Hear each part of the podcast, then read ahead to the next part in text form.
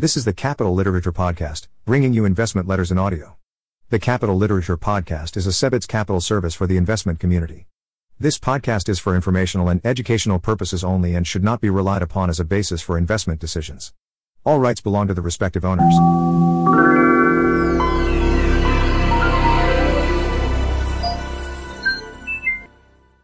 Wedgewood Partners, third quarter, 2021. Client letter I. Pencil. Quote I am a lead pencil, the ordinary wooden pencil familiar to all boys and girls and adults who can read and write. I, pencil, simple though I appear to be, merit your wonder and awe, claim I shall attempt to prove, simple?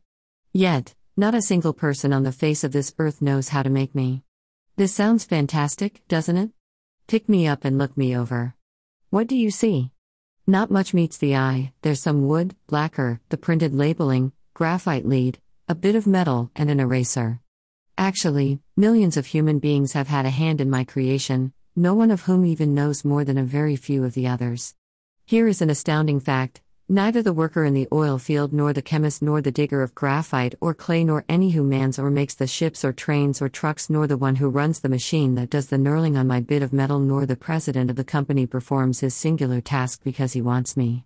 I, pencil, am a complex combination of miracles a tree, zinc, copper, graphite, and so on. But to these miracles which manifest themselves in nature, an even more extraordinary miracle has been added the configuration of creative human energies millions of tiny know hows configuring naturally and spontaneously in response to human necessity and desire in the absence of any human masterminding. The lesson I have to teach is this leave all creative energies uninhibited.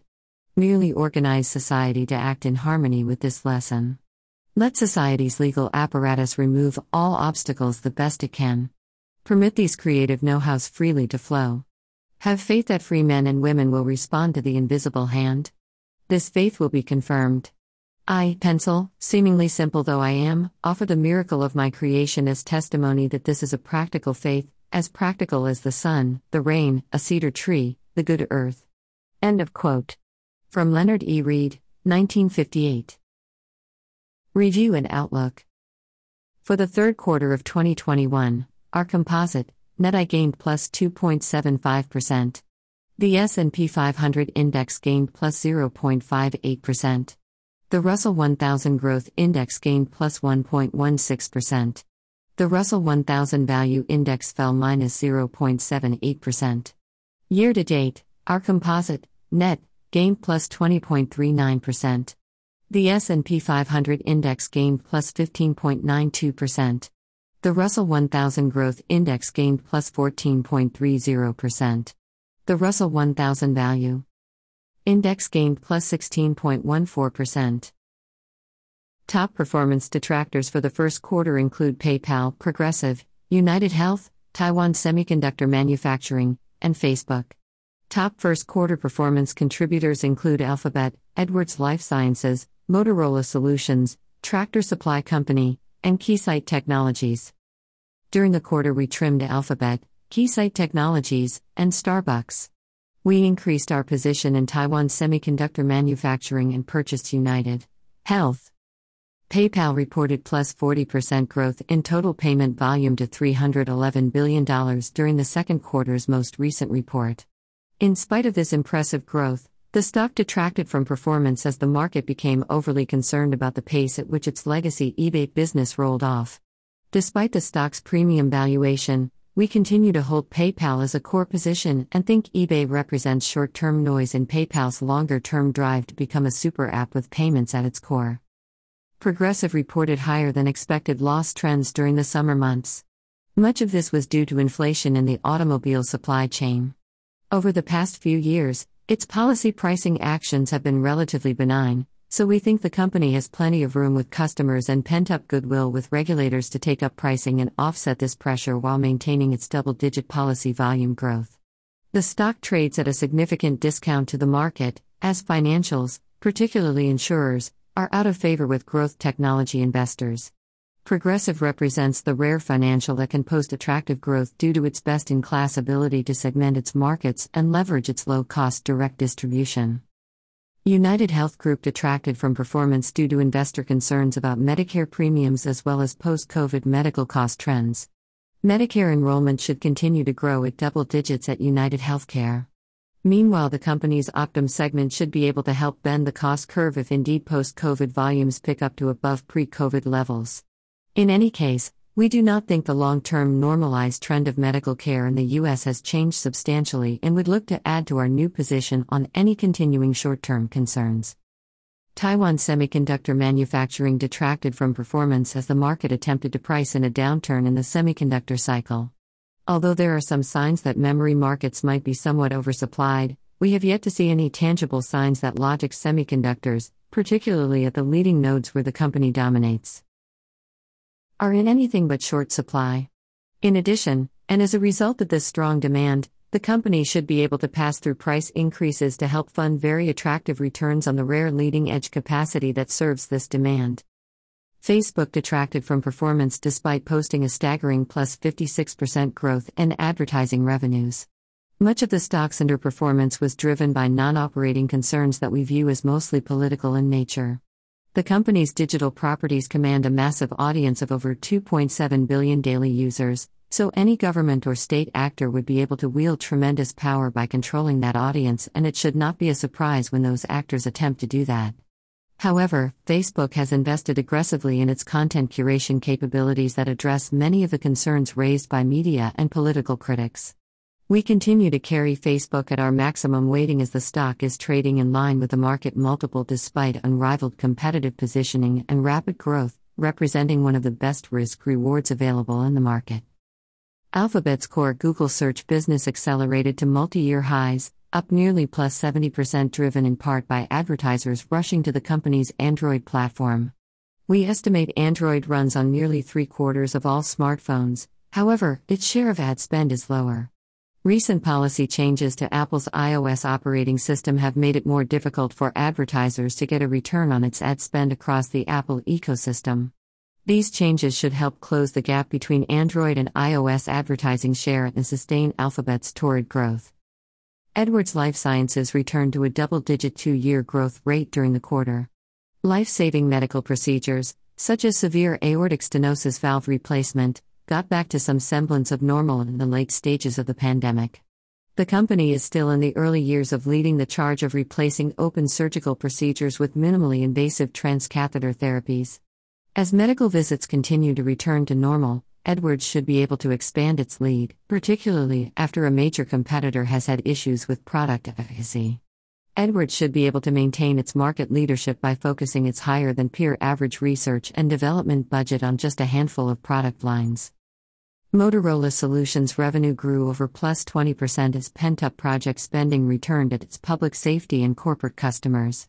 Many of these state and local government customers will likely receive relief funding thanks to the Federal American Rescue Plan Act of 2021. The public safety and communication budgets of the company's customers has proven to be very resilient in past economic downturns as emergency responders need Motorola's mission critical networks to operate regardless of GDP growth. However, added state and local funding from the federal government should enable more budget flexibility, which could accelerate network upgrade plans that utilize more high margin software and services offered by Motorola. See more on Motorola below. Tractor Supply had a dominant business model before COVID, but COVID has only made it better by driving more customers into its arms and providing windfall profits that allowed them to accelerate a variety of initiatives in omnichannel as well as store upgrades and remodels. We continue to expect a premium business that has had some long term secular tailwinds handed to it by the pandemic should trade well above the current market multiple, However, Tractor Supply is trading just about at parity with the broader market and around the upper end of its longer term historical range. For a great business that became sustainably better as a result of the pandemic, along with a multiple that we think is too low, we continue to hold the company in an overweight position. Keysight's revenue and earnings growth surged as a combination of easy comparisons and pent up demand converged with excellent execution in the face of widespread competitive supply chain disruptions. Keysight primarily serves research and development labs across most industries, providing hardware and, increasingly, software content that enables bleeding edge product testing. Many of the technologies that Keysight helps enable will not come to market for several years, so Keysight must develop many of its own custom parts, especially microprocessors. The company's captive fabrication plant has helped it avoid many of the shortfalls seen at companies that rely on more off-the-shelf silicon. As customer R&D budgets move inexorably higher, we expect the company to grow its share of wallet and drive attractive growth for the next several years. Company commentaries Motorola Solutions We have owned Motorola Solutions for more than two years and have been happy to see the company continuing to execute on the strategy that attracted us to the stock. As a reminder, Motorola is the dominant market leader in its core land mobile radio LMR business, providing infrastructure, handsets, and related software and services for customized, highly resilient, secure networks for global police and emergency services, a variety of government and military applications, and other commercial and public safety applications where security and reliability are of the utmost importance. The company has continued to find success in using its entrenched position in these mission critical networks to layer in faster growing and higher margin software, service, and video products. Although Motorola has some credible competition in these ancillary products, in contrast to its dominance in the LMR business, it is the only player capable of fully integrating the entire service offering with its core LMR network backbone. Motorola has assembled this stable of complementary products and services largely through acquisition, using the steady, recurring cash flows the LMR business has provided. These purchases not only have been attractive strategically, they have been extremely attractive financially, as well. The company recently pointed out it had made $4.5 billion of acquisitions since 2015. Those businesses currently, in 2021, generate roughly $800 million in EBITDA, with margins and organic growth both running well ahead of the corporate average. This works out to a notional total purchase price of just over 5.5x the EBITDA these businesses are now generating, whereas Motorola's stock currently trades over 20x this year's anticipated EBITDA. While this is only one way to evaluate the company's acquisition strategy, we believe this data illustrates how well the company has used its strong competitive and financial position in LMR to evolve into an even more attractive business. While the first part of our ownership went according to our expectations, we did not, of course, anticipate a pandemic. Despite the fundamentals of the company holding up quite well relative to the broad market during the massive economic downturn that ensued, the stock underperformed for much of 2020. We believe some of this was due to the market's general lack of familiarity with the company. We also believe some highly politicized police funding debates led to irrational pressure on the stock, as did misplaced worries about public safety customers' budgets in the middle of the severe recession that temporarily accompanied the pandemic. We, on the other hand, know the company provides an absolutely critical service to its public safety customers, and it cannot be turned off if, for example, police funding is diverted elsewhere or if sales tax receipts fall off for some period of time. Furthermore, it was very clear to us that the pandemic had created additional long term opportunities for the company. While some investors were worrying about customers' lower sales tax receipts, the U.S. federal government has been creating, and continues to create, massive stimulus funding for state and local governments, as well as other Motorola customers such as FEMA, school districts, and airport and transit operators. Although this funding typically does not appear immediately and may take some time to find its way from a news headline to an actual customer's budget, the company has highlighted funding already available to customers in the region of $350 billion for state and local governments, $170 billion for education, and $38 billion for airport and transit. The company has begun to see significant interest from these customers in deploying some of these funds in much needed upgrades to its emergency call centers, known as NextGen 911 or NG 911, school security, and airport security, among other areas. Motorola has said only a minimal amount of this government funding has actually appeared in its results as of yet. These funds are just starting to reach Motorola's customers. Those customers are only now deciding how they wish to allocate the funds. The company expects to see the benefit of this funding through 2024, when the current rounds of stimulus expire. As we are sure you have noticed, however, political debate continues about staggering potential sums of additional government funding, much of which eventually will find its way to Motorola's customers' budgets.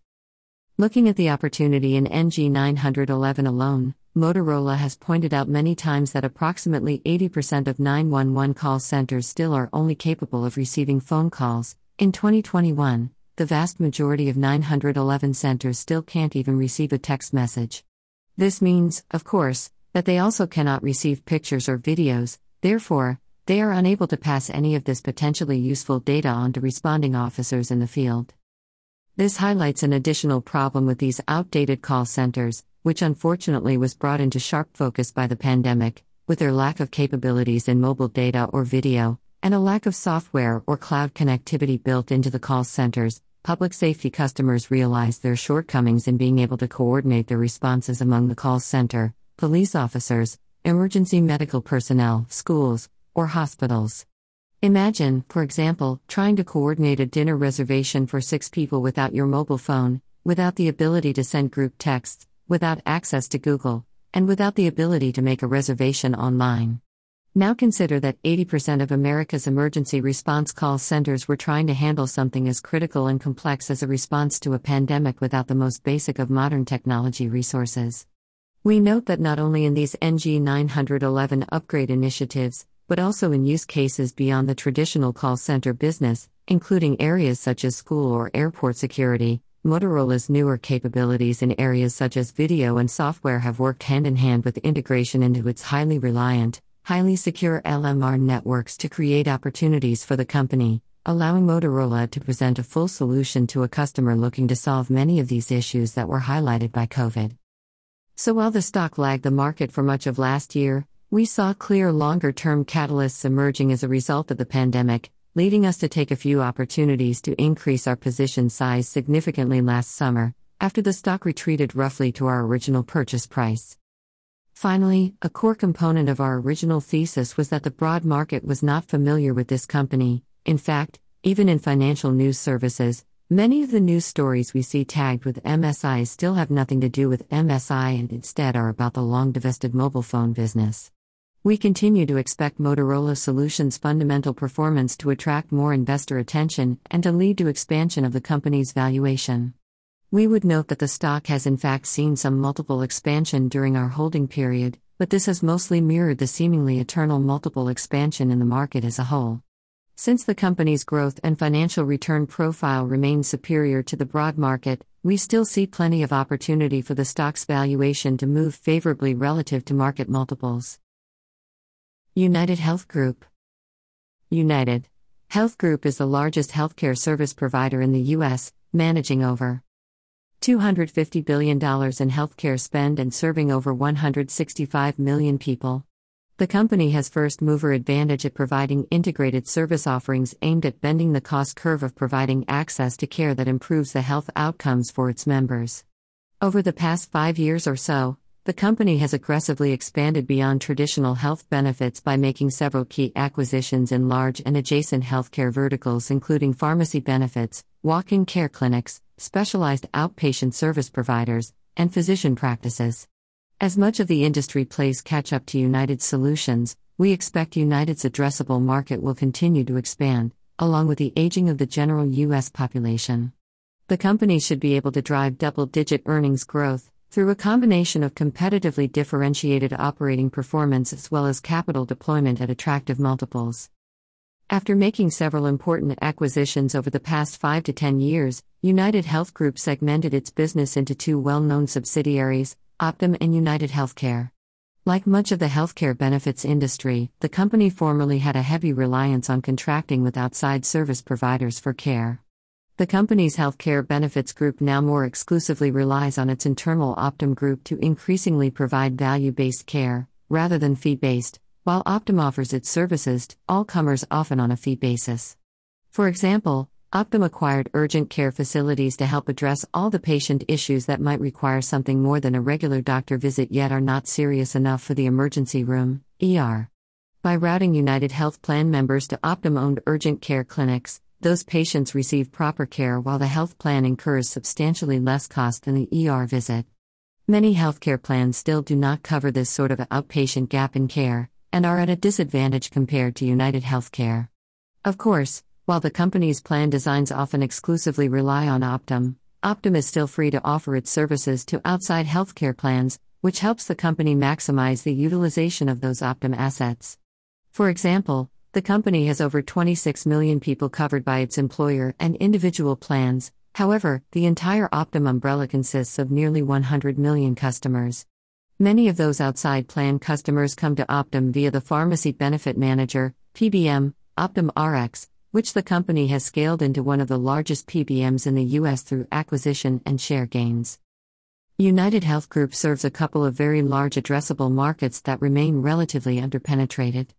Optum Health generated $40 billion in revenue during 2020 and has a nearly $1 trillion addressable market. The subsidiary employs, or is affiliated with, 53,000 physicians, more than double the number from five years ago, and the company expects to add another 10,000 physicians during 2021.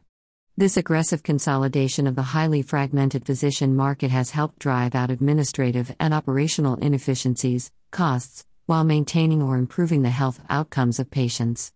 OptumRx is the company's PBM that pools together over $100 billion in purchasing power to lower the net cost of drugs for beneficiaries. After acquiring Catamaran in 2015, the company insourced its pharmacy benefit from Medco Health, now part of Cigna, and turned the business into one of the top three scale buyer of pharmaceuticals. OptumRx is focused on faster growing segments such as specialty pharmacy and infusion services, and although margins are often lower than the rest of the business, our experience is that PBMs are not particularly capital intensive and generate high returns as a result. As for United Healthcare, they handle roughly 20% of the U.S. Medicare Advantage plan population. With over 10,000 baby boomers aging into qualifying for the U.S. Medicare system every day, enrollment growth has compounded at over 10% for the past five years and should continue at similar rates through 2025. The company achieves this market share and growth by consistently maintaining medical costs that are below traditional Medicare. The company also serves about 26 million employer and individual members, one of the largest private payer books in the industry. Many of these members eventually find their way into the company's Medicare Advantage program, which enables the company to have a much more detailed picture of member health status over time, allowing for more personalized, effective, and lower cost care. The combined scale of the company's business segments, along with supportive demographic trends in the U.S., should help the company sustain double digit earnings per share growth for the next several years. United Health Group should be able to supplement this growth through continued consolidation of the highly fragmented healthcare industry. The stock currently sports a below market multiple, despite peer leading profitability metrics and unrivaled scale, which made it an attractive addition to the portfolios during the quarter. I, Pencil has long been a favorite soliloquy on and celebration of free market economies for over 60 years. We offer it in our letter as not only a compelling treatise on the mind numbing complexities of making, well, a simple pencil, but also a juxtaposition against the truly unfathomable complexities of our modern day, just in time global supply system. We hope by comparison we can convey our worries that corporate America and Jane and Joe consumer will continue to face uncharted waters of a mismatch between soaring consumptive demand and near structural material and finished goods shortages in everything. The manifest combination of COVID related global shutdowns and the spun off symptoms of labor shortages, raw material shortages, intermediate and finished goods shortages, double and triple ordering masking true demands, chain reaction transportation gridlock, innumerable commodity, manufacturing, and labor inflation spikes has, as our greatest fear, both structural supply shortages and systemic, not transitory, inflation that grinds well into 2023. If compound interest is the eighth wonder of the world, the just in time inventory surely ranks a close ninth. When does the US economy, and the global economy, get back to normal? What is normal? Is normal post COVID 2019? 2018? Could 2021, 2022, 2023 be the new, new normal? Yes, unfortunately, we think so. Over the past few quarters, we cannot recall a single earnings conference call when the forecast or question of getting back to normal was not either prophesied or queried very early on in the call. Without fail, the forecasted or answered normal continues to be 2019. To be fair to corporate managers, this new, new operating environment circa 2021 is well beyond their collective career experiences. In essence, they are collectively flying by the seat of their pants. Charles Lindbergh, they ain't. The psychological desire of investors and corporate America to get back to a time pre COVID is quite powerful. Well, that goes for the lot of us too. Once the pandemic began, the global economy suffered through unprecedented rolling shutdowns over the past 18 months, along with the concomitant collapse of the economic miracle of a just in time global supply chain. Which we now realize was truly a modern economic miracle. Our evolving answer to the getting back to normal question is that today, 2021, is the new, new normal. In all of its symphonic logistical elegance, 2019 was, in brutal hindsight, perfectly abnormal. The year 2019 with Spinal Tap at 11 to 2019 was, indeed, perfectly unprecedented. We are all brutally aware of the collapse of global supply chains due to COVID shutdowns. Product orders in 2019 to be manufactured by early 2020 were never manufactured, completed, or shipped. Once global economies staggeringly reopened, back orders began to be filled, slowly at best. Then came a wave of unprecedented demand as trillions of fiscal stimulus checks flooded the market. All at once, global consumers who were locked down at home were denied the usual services travel, vacations, restaurants, movies, and theater, decided en masse to cure their collective cabin fever by splurging on capital goods, cars, trucks, decking, pools, home repair. It didn't take long to lay bare the shelves of capital goods, particularly home goods. How goes that new kitchen you were promised would be completed back in February? The modern global supply chain has never had to deal with collapsing supply, coupled with surging demand. Price increases across the commodity complex have exploded at rates of increase rarely seen by the current class of corporate managers. In addition, rolling factory reopening plans have been countlessly delayed due to spikes of the Delta COVID variant across the globe. Graph the graph shows a surge in U.S. goods spending values in percent from 1950 to 2020. End of graph. Consider the last two reports from the Institute of Supply Management, ISM. They reported the August PMI at 59.9% and September PMI at 61.1%, both within market expectations. That said, it was the survey's respondents' remarks that really caught our eye, capturing the global zeitgeist better than we can tell the unfolding story.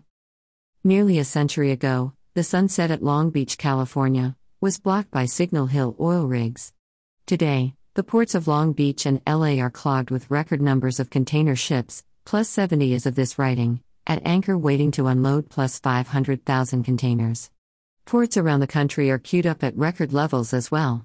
The cost of containers traveling to the west are so high that empty containers are being rushed back to Greater Asia instead of waiting to be loaded with U.S. exports.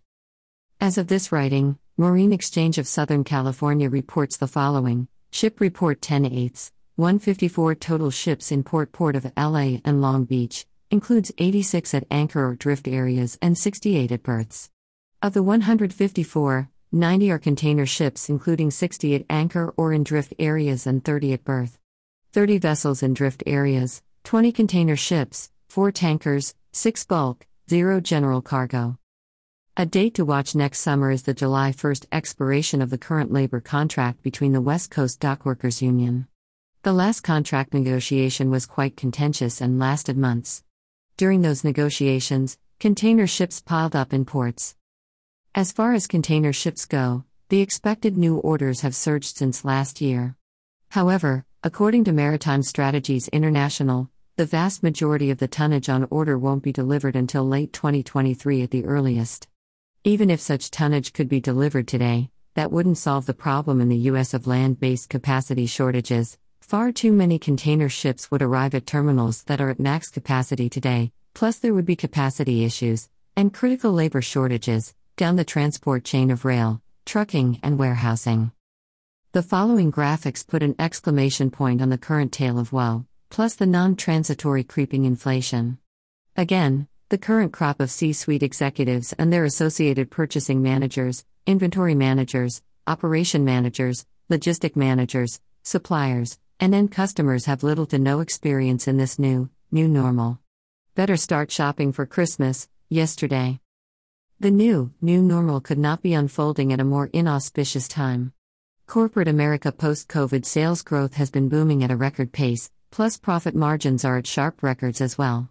We believe the stage is set for one of the most difficult operating environments for corporate America since the Great Recession of 2007 to 2008. Never before have global economies been shuttered as if flipping a switch.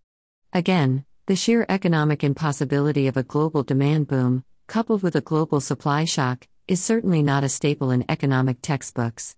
As both corporate purchasing and logistics managers scramble frantically to source products, to meet backlog demand, we expect that current demand indicators may not be as strong as current readings may indicate due to double and triple ordering. Plus, don't discount the first and second order effects when Washington turns down the fiscal spigots. What has emerged in the new, new normal is a scramble to build inventories. This has long been anathema in the long era of just time inventory management. We suspect too that a long tail structural change in inventory management will source away from Greater Asia and back to the US that will take years, and many billions, to build manufacturing plants. In the meantime, over the next several quarters, we are preparing ourselves for enormous pressure on corporate revenues, profits, and ultimately, earnings estimates. Wall Street analysts were late to catch up to the immediate late pandemic corporate earnings boom plus 54% in Q1 and plus 96% in 2Q. We expect the reverse to unfold on the downside in the new, new, normal.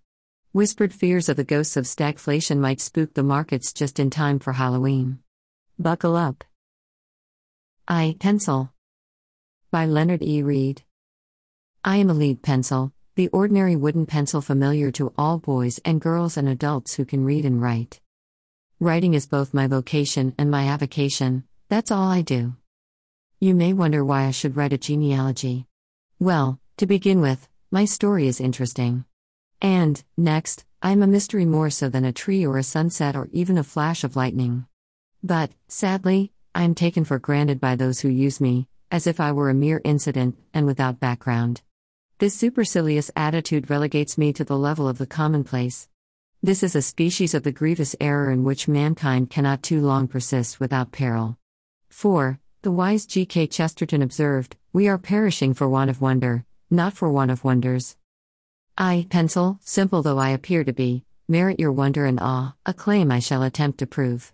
In fact, if you can understand me, no, that's too much to ask of anyone. If you can become aware of the miraculousness which I symbolize, you can help save the freedom mankind is so unhappily losing. I have a profound lesson to teach. And I can teach this lesson better than can an automobile or an airplane or a mechanical dishwasher because, well, because I am seemingly so simple. Simple? Yet, not a single person on the face of this earth knows how to make me. This sounds fantastic, doesn't it? Especially when it is realized that there are about one and one half billion of my kind produced in the USA each year. Pick me up and look me over. What do you see? Not much meets the eye, there's some wood, lacquer, the printed labeling, graphite lead, a bit of metal, and an eraser. Innumerable antecedents. Just as you cannot trace your family tree back very far, so is it impossible for me to name and explain all my antecedents. But I would like to suggest enough of them to impress upon you the richness and complexity of my background. My family tree begins with what in fact is a tree, a cedar of straight grain that grows in Northern California and Oregon. Now contemplate all the saws and trucks and rope and the countless other gear used in harvesting and carting the cedar logs to the railroad siding. Think of all the persons and the numberless skills that went into their fabrication, the mining of ore, the making of steel and its refinement into saws, axes, motors, the growing of hemp and bringing it through all the stages to heavy and strong rope, the logging camps with their beds and mess halls, the cookery and the raising of all the foods. Why, untold thousands of persons had a hand in every cup of coffee the loggers drink. The logs are shipped to a mill in San Leandro, California.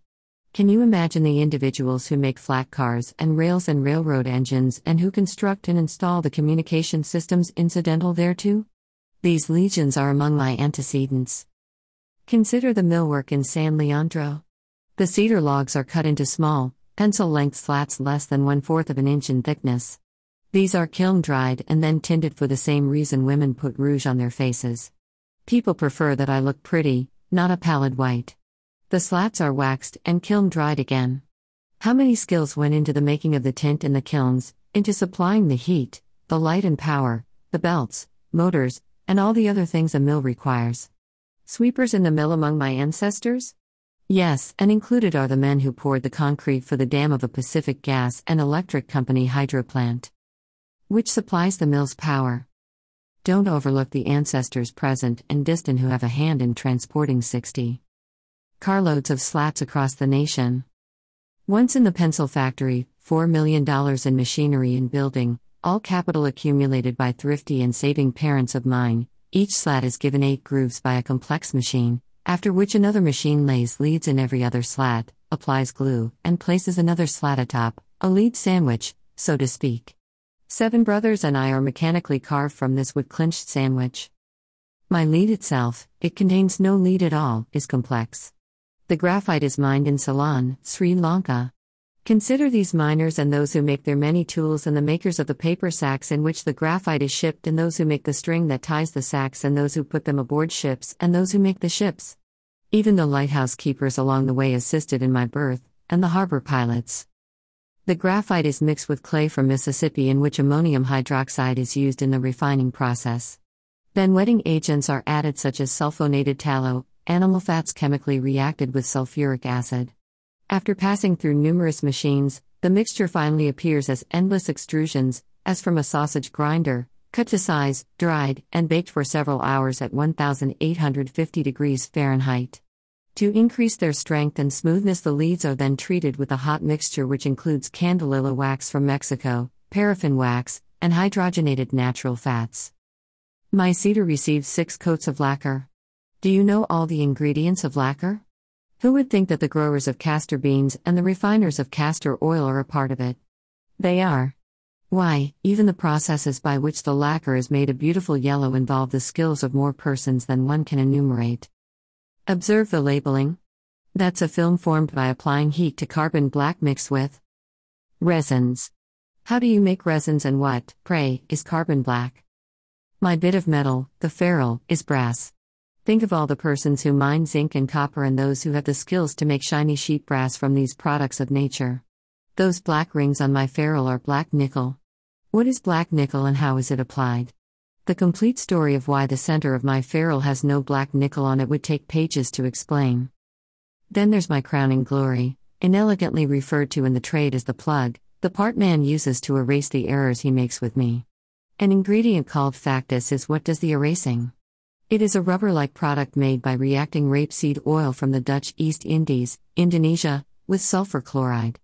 Rubber, contrary to the common notion, is only for binding purposes. Then, too, there are numerous vulcanizing and accelerating agents. The pumice comes from Italy, and the pigment which gives the plug its color is cadmium sulfide. No one knows. Does anyone wish to challenge my earlier assertion that no single person on the face of this earth knows how to make me?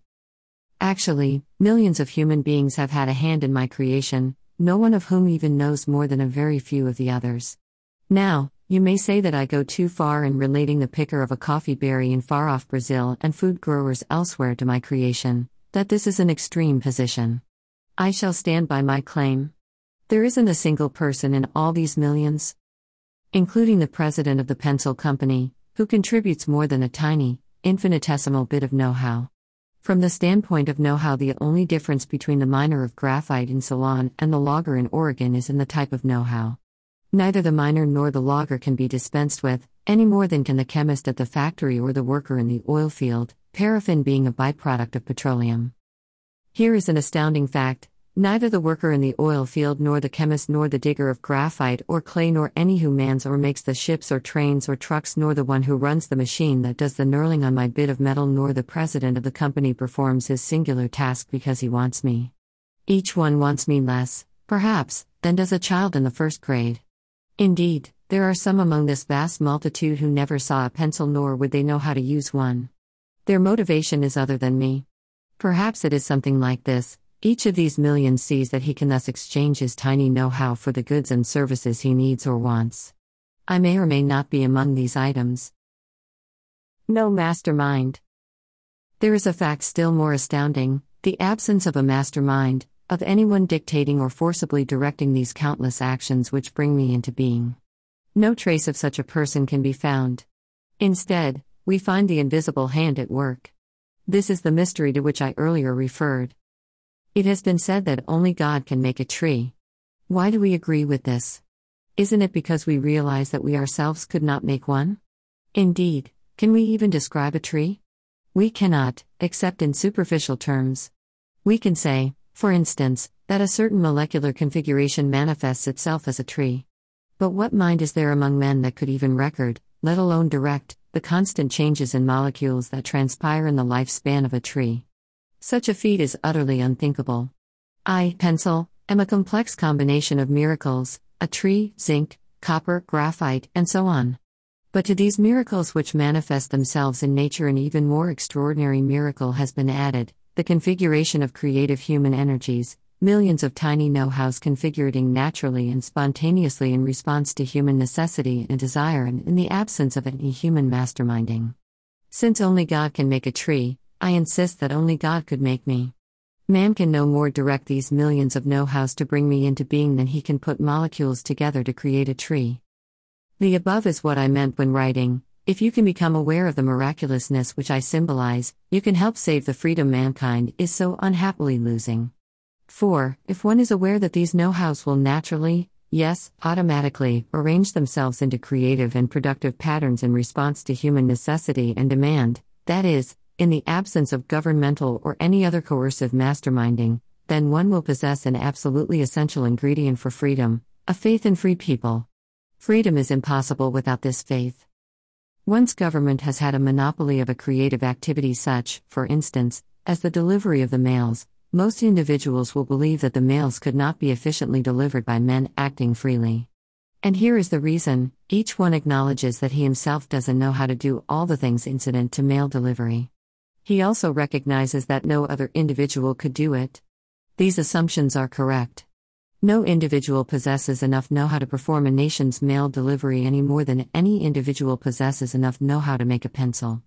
Now, in the absence of faith in free people, in the unawareness that millions of tiny know hows would naturally and miraculously form and cooperate to satisfy this necessity, the individual cannot help but reach the erroneous conclusion that mail can be delivered only by governmental masterminding. Testimony galore. If I, pencil, were the only item that could offer testimony on what men and women can accomplish when free to try, then those with little faith would have a fair case. However, there is testimony galore, it's all about us and on every hand.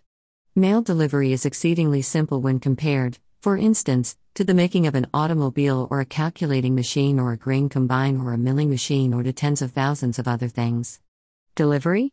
Why, in this area where men have been left free to try, they deliver the human voice around the world in less than one second. They deliver an event visually and in motion to any person's home when it is happening. They deliver 150 passengers from Seattle to Baltimore in less than four hours. They deliver gas from Texas to one's range or furnace in New York at unbelievably low rates and without subsidy. They deliver each four pounds of oil from the Persian Gulf to our eastern seaboard, halfway around the world, for less money than the government charges for delivering a one ounce letter across the street.